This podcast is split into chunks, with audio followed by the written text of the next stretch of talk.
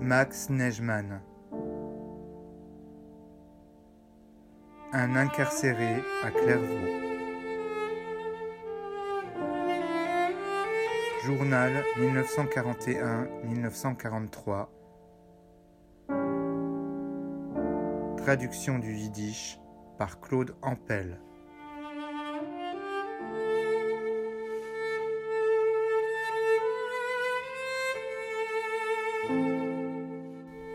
Hormis cela, Stilt et Lavalière ont tenté de s'évader de la forêt où ils se trouvaient.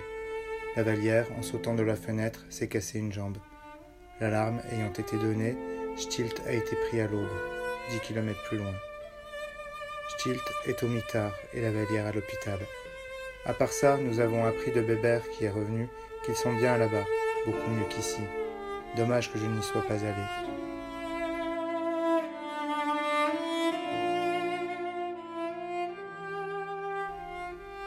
En dehors de ça, rien de nouveau. J'attends bébé. Demain ou lundi ou plus tard, il doit venir. Tout ça me nuise. Le tabac et la nourriture. Je suis sûr qu'il viendra car je n'ai pas reçu de colis de la maison le 25, comme d'habitude. Je suis sûr qu'il va venir.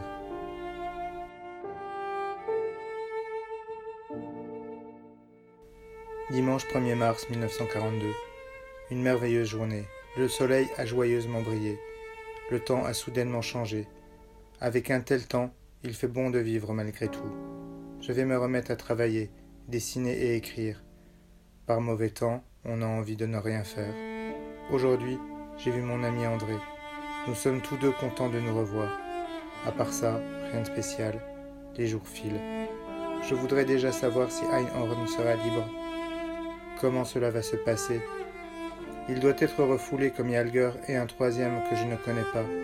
Depuis longtemps, il n'est pas arrivé que des types soient renvoyés en zone libre. Ainsi, nous verrons. Je suis déjà impatient. Demain matin, je crois que bébé sera là. Je crois en sa promesse. Je suis prêt et j'attends sa visite.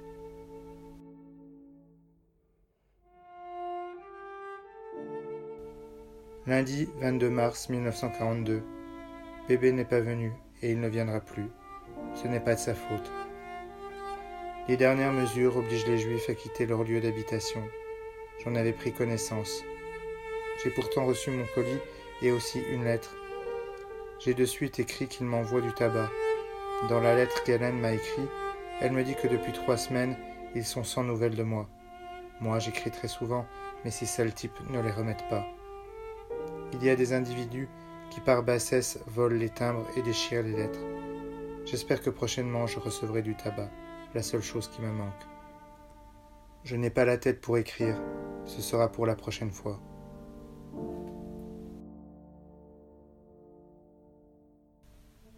Mardi 3 mars 1942.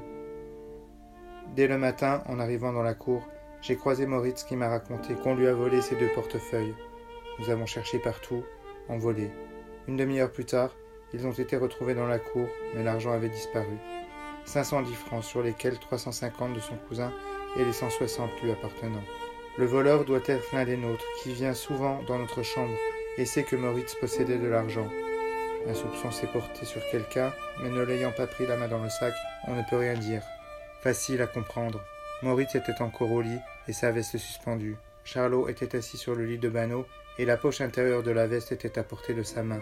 Deux types ont en peu de temps quitté la pièce. Bano est allé aux toilettes et quelqu'un a appelé Charlot dès que les deux types ont quitté la pièce.